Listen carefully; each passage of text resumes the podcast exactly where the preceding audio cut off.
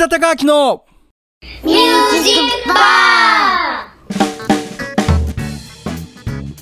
こんばんは岸田隆明です。えっ、と11月に入って、えーと肌寒い日が増えてますが、皆さんどのように過ごされてますでしょうか。えー今日もここから30分ですね、えー最後まで、えーお付き合いいただければと思います。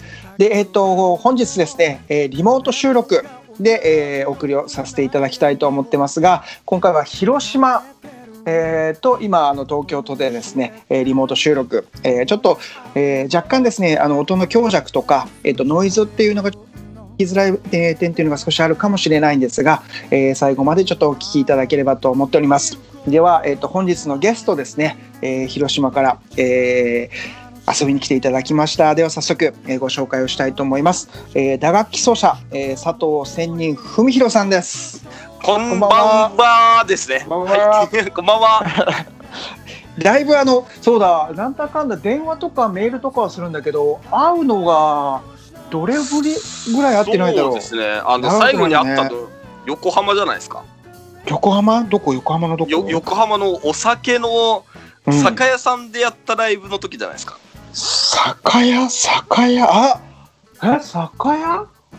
あれ横浜じゃなかったでしたっけ？あまあわかった。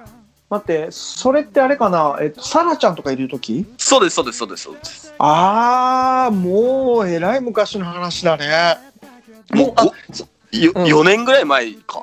あでもまだよねまだよねそんなもんですよ。はい。もうね時間最近時間の感覚があれでなんかおかしくてあの もうざざっくりしすぎて例えば10年ぐらい前から付き合いがある人とかさ20年ぐらい前から付き合いがある人が、まあ、はい自分の中でも一緒なんだよね。まあまあそれはわかる、るわ。うん、10年って言われても20年って言われてもなんか感覚的にそんなに遠い感じがしなくなってるのもあるしあれそっていうのんなもあってねでも20年付き合いっていつからなんですか？あれ今何歳でしたっけ？今40、えっと4になるねもうちょっとで。ああもう全然見えんですね。もうあっという間に過ぎていくよ時間が本当にみまだ30代だと思ってました。まあでも30も40もそんなに俺変わらない気がしてるから、あ、そう。まあちょっとずうずうしいんだけどさなんはいか気持ち,、気持ち的にはなんかずっと足踏みしてるような感じがしてるからかわかんないけどはい。なんか40って言われたらあそっかとかいろいろあの、結婚もうそろそろできない年になってきたなとかいろいろね なんかあのそうよくこういう話になるとするんだけど、はいえっと、40過ぎてはい、まだ一度も結婚したことがない男性が結婚できる確率って0.8%ってたから。めっちゃ低い壁です。低い、高い壁です。うんごめん、あの1個違うわ8%だったかもしれないけど0.8それでも低いでしょ、低いですうね。ん、でい1回×がつくと、はい。あの確率は上がるらしいんだけどはあ、色気が一度もしたことないで いやどうなんだろうね。まあで多分いろいろあれなんじゃない？こう経験値とかもけ結婚っていうものに関してそんなにあの壁が一回してる分男性はかもしれないけどね。なんかっていう言われてるそういう年齢になってきてあそっか俺もその年だわみたいなのがあるでも僕が知ってる限りで、うん。ご50代の人で一回も結婚してない人が、うん。あの僕と同い年と結婚してたんで最近、えー。20 28歳と50歳が。な何個し違うの？20何個違うってことでしょ？そうですそうですそうですそうです、えー、元気だね。ねそでそれが初めてのえそれ広島でね。広島、ね、いやいやそれ東京のね表参道の某お店の方なんですけど、ああお金持ってるとかでしょ？それ。いやいやいやいや普通のじゃなくてうそうです。あのシェフの、ん。えっと、や雇われ店長とそこでうん。あの働いてた女の子が。ああアルバイトのことかって手を出してってやつか。そうですそうですそうですそうです。いや俺もじゃああのシェフやろうかなっつって。もうそこは音楽 ミュージシャンのファンととかにしちゃいましょうよ。そうだよね。手出すんだったらファンに出さないといけない。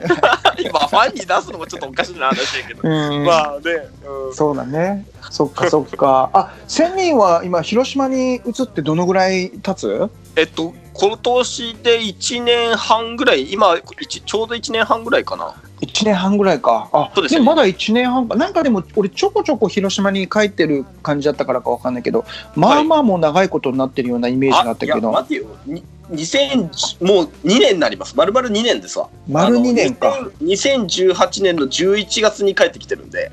そうです。2年経ってますね。そっかそっか、はい。もうあっという間だね。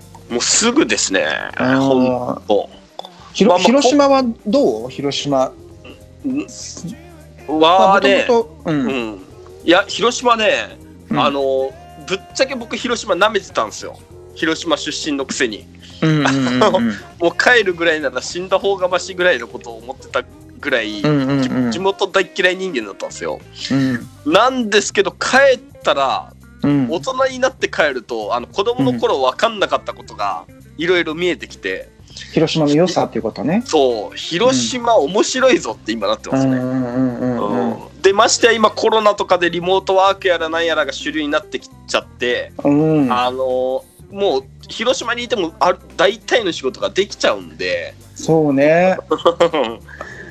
だったらもう広島でいいかなって今思ってるぐらいで、多分そうなってる人多いんじゃないかなと思うのがやっぱりあのはい。東京じゃないといけない理由ってなんだろうってみんな考えてると思うんだよねきっとね。そうですよね。はい、うん、なんか別にあの、まあ、高い家賃払ったり物価が高いところよりも、まあえー、と少し、まあ、最近そんなに地方と東京の差ってなくなってる気がしてるんだけどそれでもやっぱり若干その例えば住む場所とか、うん。あの自然の多さあとはまあ交通の便みたいな違いは多少あるけどなんかインターネットさえなんかつながる電話がつながるとかっていう場所であればもう正直なんかどこでもいいのかなっていうようなし、うん、仕事をしてる人も多いよねっていう。でましてや今あの、うん。面白いのがあの僕が呉市に住んでるんですけど、うんうんうん。あの呉にはなぜか長男でうんあの音楽とかダンスとかで一回海外とか都内とかに出てて、でうん長男だから後継ぎで帰ってきたって人がなぜかめちゃくちゃ多くてクレッシュは。ま、前なんか話した時そういう話もしてくれたよね。そうですそうです。で今うんものすごいもうあのなんだろう例えば東京だったらあの、同じジャンルの人たちがあの、うん集まれちゃうじゃないですかあの大人数。だからそのジャンルで固まれるんですけど、うん。あのうちらみたいなところってあの、うん。違うジャンルの人を認めないとあの、音楽できないような環境なんですよね。なるほど。だからこそあの全ての色本当多ジャンルの人たちが、うん。あのもうお互いけなすとかそういうの全くなくてあの、うんうん。お互い尊重しながら混ざり合ってて本当あのジャンルなんか関係ねえの世界があの現実に今起きてるっていう、なんかまさに本当にいいいい感じの異文化がさこういる、はい。い、いもの、えーいいもの同士がこう混ざるとやっぱりよくはなるしなんか、まあ、聞いてるとなんかやっぱその今あの1,000人の近くにいる人たちとか、まあ、クリエイティブな人たち、なんかあの広島からなんかそれこそ世界に発信するじゃないけどうんはい。なんかそういう面白い人たちの集集まりというかチームができてる感じがするよね。そうですね。今どんどんできてますね、本当、ううんんうん。やっぱみんな一回外に出てるからこそ、うんうんあのーなんだろう。もういろんな知識を持ってて、うん。でたでみんなその一つのジャンルを本気でやったやって帰ってきた人たちがほとんどなんで、うん。あの結構自分たちで言うのもおかしいんですけど、文化レベル高いんですよ。なるほどね。あ、うん。ちょっとね、今回でそういえば、えっと、専人が、あの、ラジオに出演していただけるということで、あのリスナーの方からちょっと質問が来てる中で、今ちょっと話が出たので、一つ、はい。えっと、ラジオネーム、米津さんから、はい、えっと、今までいろんな国に行かれていると伺いましたが、一番印象に残っている場所や人はいますか？っていう。ああそれはねまあうん人、人に関してはい多すぎてこの人って言える、言えないんですけどうん。あの、まあ、場所に関してはうん。あのなんだろう政治的な面が良ければアルゼンチン住みたかったですね。ああ、なるほど。アルゼンチンってあの通貨が明日あの価値がゼロになる可能性があるんですよ。うんうんうんうん。あのもういろいろガタガタすぎてデフォルトしまくる、き最近もデフォルトしちゃったんですけど、うんそんな国なんですそれさえなければ住みたかったのはアルゼンチンですね。まあ、まあ、アルゼンチンだけど、あの辺全体的にちょっとね、その、まあ、治安もそうだけど、お金とかもね、い、ろいろっていうそそうで話もね。すね。うんうんまあ治安でもはねうん、言うほど悪くないですよ。あ、そうなんだ。そうあのまあこれはうん、多分人によって見解違うかもしれないですけどそれは日本と比べたら悪いです。日本と比べたら悪いですけど、あの、なんだろうどこの国行ってもこれはそうであのー危ない時間に危ない場所行くとそれはやられますよっていうことなんですよ。なるほどね。うんうんうんうんましてやそれが綺麗な格好してやって行ってたら、それやられますよっていう話で、金持ってるぞっていう話になるし、まあ、特に日本人狙われやすいとかね。そうですそうです。岸田隆明の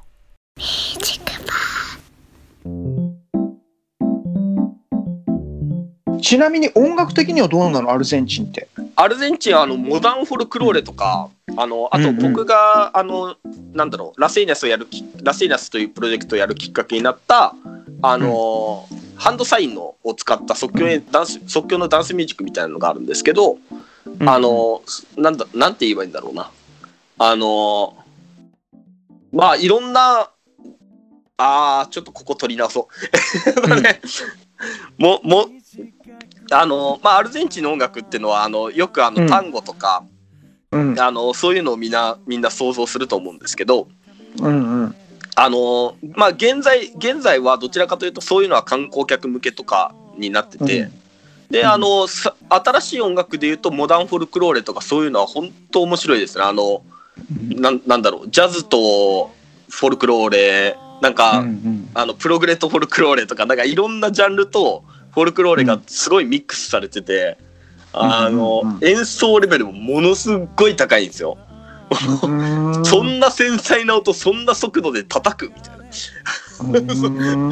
もう音音の強弱とかのなんだろう多様うん。多様の強弱の使い方とかものすごいうまいですし、あれはもうびっくりしました。で、あとはまあ僕がラセニアスというプロジェクトをやるきっかけになったあのラボンバティテンポっていうバンドがいるんですけど、あのうん。それはまあサンティアゴ・バスケスさんっていう方があの作ったハンドサインがあって、でそれを使ってあの即興ダンスミュージックみたいなのを即興演奏でやるんですよ。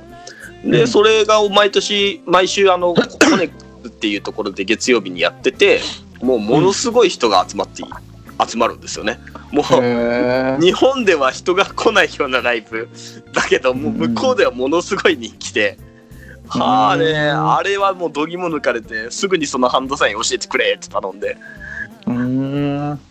で教えてもらいました。楽がちょっとね音楽の根付き方がちょっと違う感じはするよね。そうです特にそのラねもうラテン系の方というかその場所どっていうか。はいであとうんウルグアイのあのカンドンベって音楽をあのアルゼンチンではもうやってて一つの公演に一チームぐらい大体いるんですよ あの近所に住んでたおばちゃんがめちゃくちゃ太鼓うまいとか、へえ。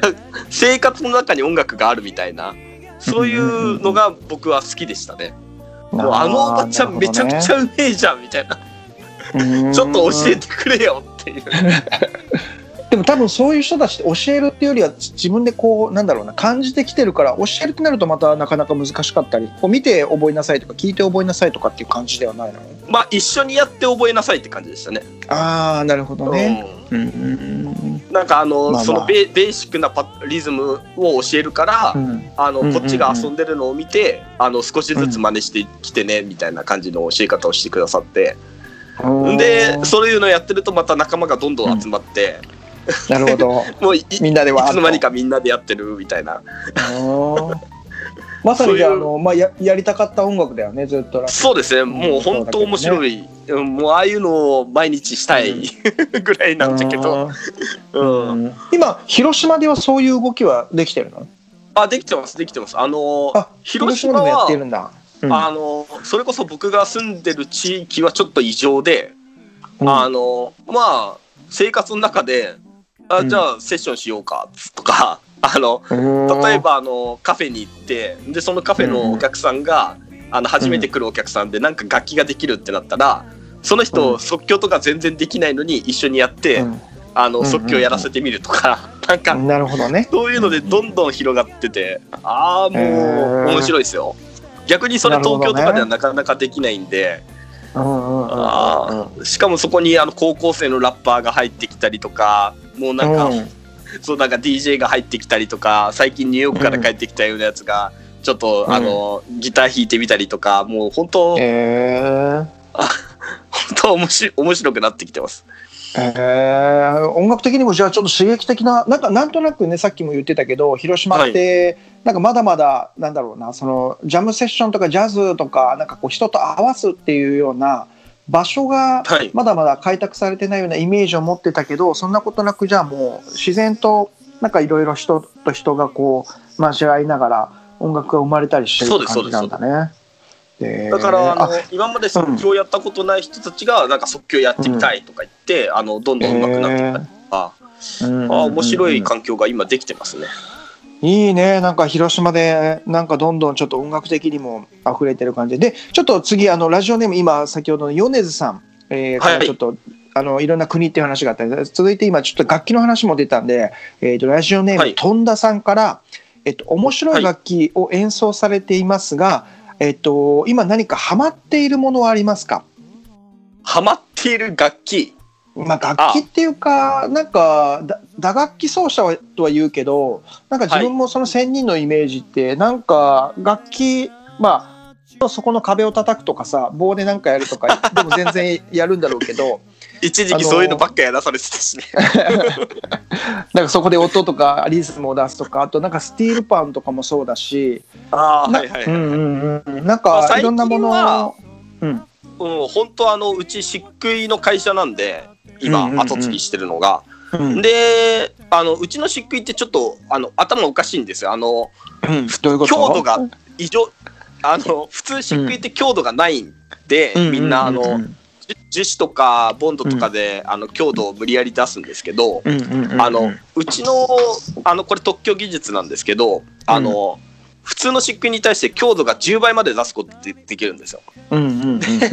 あのものすごい硬くできるんでうん最大まで硬くすると、うん。それをた例えばタイル状にしたりとか、まあ、要は音盤にするんですよね、うん。そしたら結構素朴ないい音が鳴ったりとかうん。もう例えばあの壺状にしてウドゥみたいな楽器を漆喰で作ってみたりとかうんうんうん。なんかもう最近は自分でそういう漆喰で楽器を作るっていうのはにハマってますね。えー、じゃあままさにでもさっきのあれじゃん。その辺にある壁を叩くじゃないけどもう目の前にあるものを楽器にするっていうことでしょ？そういうことそういうこと。うんあなんかでもそういえばあれ俺記事見たな仙人の。でなんかあの検証っていうかをした人が、まあ、燃やしても、さっきのようにボンドが入ってたりすると、匂いがちょっと臭くなったりとかっていうのが、えーそうそうそうそうと仙人がやってるそのセットシックっていうやつをやるとなんか磯の香りというか海の香りがするみたいな感じでそうそうそうそうそうそうそう。ね。うん、まあ本当、うんケミカルのもの一切使ってないですからねうちのは。なんかでも今の話だとそれでその10倍の硬さというか硬いものにはなったりするの、なんかやっぱりそうあの、うんカキ殻のあのーまあうよくあの勘違いされるのはカキ殻を入れてるって勘違いされるんですけど、ああのカキ殻をそのまま入れてるのではなくて、あのうん。えっとね例えば他社さんであのホタテ漆喰っていうのがあるんですけど、うんうんそれはあのカキ貝殻を入れてるんですよ。粉々にしたやつ。だけどうちはそうじゃなくて、カキ殻を一回あの、うん。溶かすんですよね。うんでうん。溶かしたものを混ぜてまして、あの、うんうんそれそのカキ殻カルシウムイオン水が結晶するときに、あの、うん。心状結晶っていうのを起こすんですよ。うんまだちょっと専門すぎてよくわかんないけどね。そうよね。心象結晶？うん。でそのメカニズムの過程で硬くなるん。です。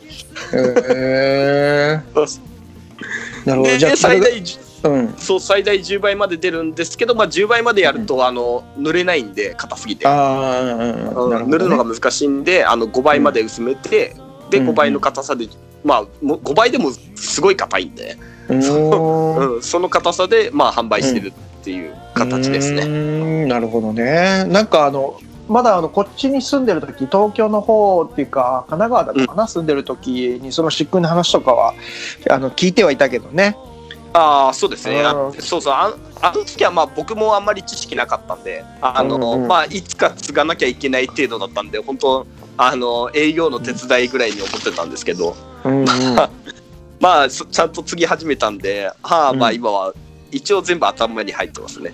あのこれあの完全に今仙人が代表取締役社長になってるそうですそうですそうです。あそうなんだじゃあ社長業をしながらって感じね。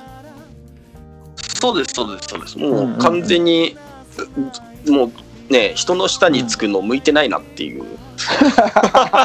最近気づいたのそれ。いやいや前から気づいてたけど。ああなるほどね、うん、うそうね。まあまあまあ。ん 向いて好ねえよきなことやってるが一番いいんだろうからね。そうっすね。本当ね、で好きなものを、えー、としょように、えー、とみんなに紹介するっていうのが一番プレゼントしては1000人に合ってるだろうしね。まあおもやり始めたら結果的に面白いんですよね。うんまあ後継ぎめんどくせえぐらいに思ってたんですけどガチでやり始めるとすどんどん楽しくなってきちゃって、うん ああもう今本当面白いですわ、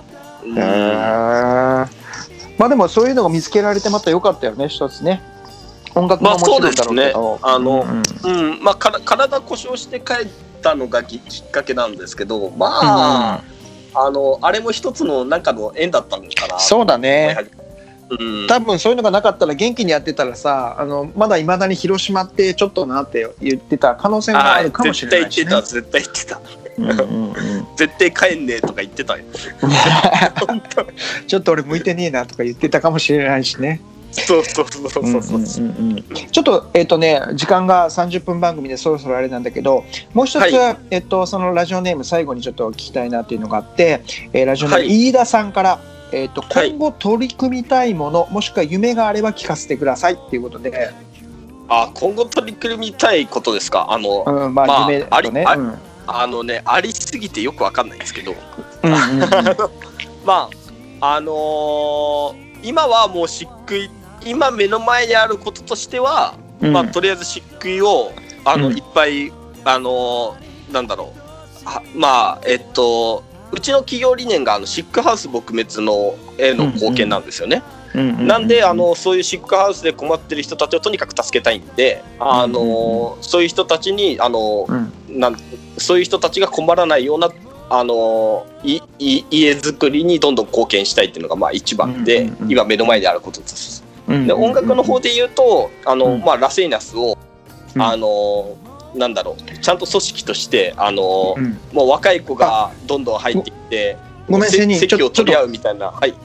ちょっと待ってね。多分、えー、と聞いてる方でラセーニャスっていう名前が出出てきたのがピンときてない人もいるかなと思うんですけあーどどういうそその、うん、バンドっていうかささっきもちょっと話が出てきたので、ラセーニャスってまあ、えーこういうのででこういう活動ってななんとなくちょっとし説明してもらえると嬉しいなはいはいはい。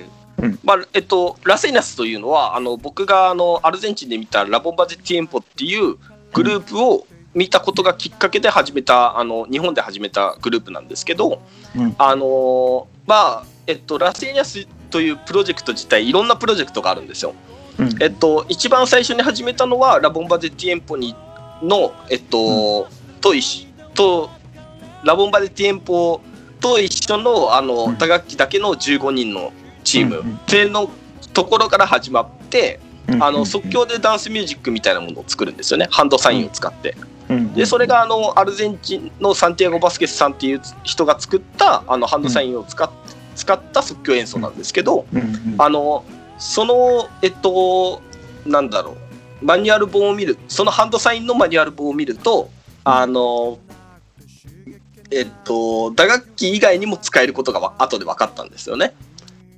あのそ待こからって待って。だ、はい。だえっ、と何が打楽器以外に、うんうん、もうちょっとギュギュッとお願いね。うん。はい。えっと、ラセイナスというのは、えっと、ごめんね、ちょっともう一回。いえいえ大丈夫よ。ラセイナスっていうのは、サンティアゴ・バスケスさんという方が作った150種類以上のハンドサインを使って、即興演奏をする、えっとうん。演奏法があり、それをうん日本に持ち帰って、あの僕がプロジェクトとして始めたもので、あの打楽器だけのチームもあればいろんな楽器が入ってるチームもあったり、和楽器だけのチームがあったりあのプロジェクトとしていろんなチームがああるけど、まあえっとうん。しすべてあのはそのハンドサインを使って即興演奏でテクノに特化したチーム、えっと、うん打楽器だけでのサンバみたいなのに特化したやつ、えっと、和楽器だけにあ和和の要素の、えっと和和和風な演奏っていうのをなんて言うの,、言うのををメインにしたチーム。ちょっと待って、があのね、はい。おおあの俺が見たラスエニアスの、えっとイメージを言うからこれで当たってるかどうかちょっと答えて、ごめんね。えっとせねせいやそうそう。なので、らしいです多分ね難しいんで。そうそう今の内容だったら、えっとうん。知らない人は多分ね全然うんってなると思うから俺が入ってないからこそ客観的に見たのって普通だとクラシックとかっていうのは指揮者がいて、それに合わせて各楽器がその曲を完成させるっていうようなこれがクラシックなんだけど俺はラセーニャスを見て思ったのは、えっと打楽器、えっとリズムを出すっていう打楽器に特に特化してそれに指揮者がいて、はい。えーどんどんこのリズムの厚みを出したりとか、おえー、と音を和音だけではない、えー、と打楽器、えー、となんかこうリズムを出す楽器でみんなで一つの、えー曲であったりとか形っていうのをゴールに目指していくっていうちょっとそのクラシックにある指揮者がいるんだけどもちょっとその打楽器に特化した、えー一つの曲を打楽器でこう演奏さす、まあ、みんなに感じる、えー、とか感じてもらえるようなそういう団体っていうことだと思うけど合ってる？ちょっと違う。うん、なんか、うん、いや、でも、うまいこと言いますね。っていうのが多分知らない人にとっては一番わかりやすい難しいんですよ。まあまあねそれだけじゃないよっていうことだろうと思うけど難しいです。うんまあでも あの、えっといろいろうんプロジェクトとしては、うんいろいろありすぎて、説明なるほどねしづらいんですよ、本当に。なるほどねなるほどねだから、もう、あの、説明してもわかんねえから、一回見てくださいしか言えないっていうのが、ちょっとく悔しいところなんですけど。なるほどねでそれをちょっと今後専任としては、うんえっ、といろんな人を巻き込みながら広げていきたいと、そうですね。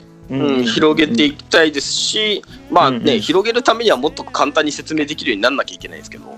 まあでも動画とかもあるからね 最近はなんだろうな昔ってそうなんですよね。うんまあ難しいですよね。僕、始めてるくせに説明できないですからね。まあ多分だからでも でも大事なのってさあのその社長業やってるとさあの特にあのこれってどういう商品なんですかっていう時に、あこうこうこうですってまあ明示して分かりやすいものがいいっていう場合もあるしなんか何をやってるか分かんないから興味持つっていう、そういう宣伝方法もあるから、まあ、この辺多分まあまあ難しいけど、まあそうんうん。まあ、うん。どちらかといえば今まあ、ララセネスそっちのかも。近々、あの、うん。都城でも今、あの、動プロジェクトが一個動き出しそうですし、あの、もうラセイナスっていうのは、もう現地の人を使って、現地の音楽を作り出すみたいな部分もあるんで、なるほどなるほどね。うん。なんで、プロジェクトがありすぎて、で、それが全部違うんで、なるほど。まあまだかあら説明しづらいっていう。そういう感じね。ところです。うんうんうんうん。ちょっとじゃあいろんなところでちょっと感じながら。で今回ちょっともうそろそろ時間があれなのでえっ、とそうだね1000人まあ今のその漆喰もそう瀬戸漆喰もそうだしラセーニャスっていうそのな打楽器に特化した、えー、とそのチームというか団体で、えー今後いろいろとまあ広島拠点にしながら活動していくっていう感じかな。ちょっとあの自分ももう本当はねなんかそのコロナがある前は地元山口とか広島に帰ろうかなみたいな話もちょっと実は相談してたんだよね。そうです、そうです、そうです。そうねだから自分もそっちでなんかやってたかもしれないけどまたこれもタイミングかなっていうことでであのはいコ。ロナがあったから帰れなかったから、えーそれもあってこっちで俺自分で会社を起こすみたいな話をなってで自分でなんかこうエンタメ踏まえてやらなきゃなっていうので書いてたらやらなかっただろうけど自分もなので社長業頑張らなきゃなっていう感じなのでこれはねみんな1000人になっていきますね。まあいいの最近おかしいですよ、本当、周りの人がみんな社長になっていくっていうわけわかあんない本当。でもまあそういうタイミングなんじゃない？もん象なんかもしれないですね。うん。うんうんうん。まあちょっといつかまたねちょっとしばらく何年か会えてないのもあるのでちょっとコロナ落ち着いたらいつかまたでちょっと音出せればとそうですね。思います。うん。うん。ちょっとおお酒も飲みつつなのかな。お酒の飲めるの今？いや、今、禁酒。中。ああ禁酒中ね。あまあまあ。あと14キロ痩せなきゃいけないんで。あなるほど。じゃあそれをちょっと目指しつつね。じゃあ今度会う時はシュッとした感じの仙人が見れるわけだそうでね。うん。オッケーちょ俺もちょっと頑張って。おしゃれも頑張りますわ。あ本あなるほど。社長だからね。いや、もう言われちゃって、うんなお客さんから言われちゃってね、いやいや、おしゃれじゃねえなって言われちゃって。なるほど。ちゃんとしなさいと。体調管理もちゃんとしなさいということだね。まあちょっと頑張ろうと思いましてね。うん。俺もちょっとダイエット頑張んないとね。わかりました。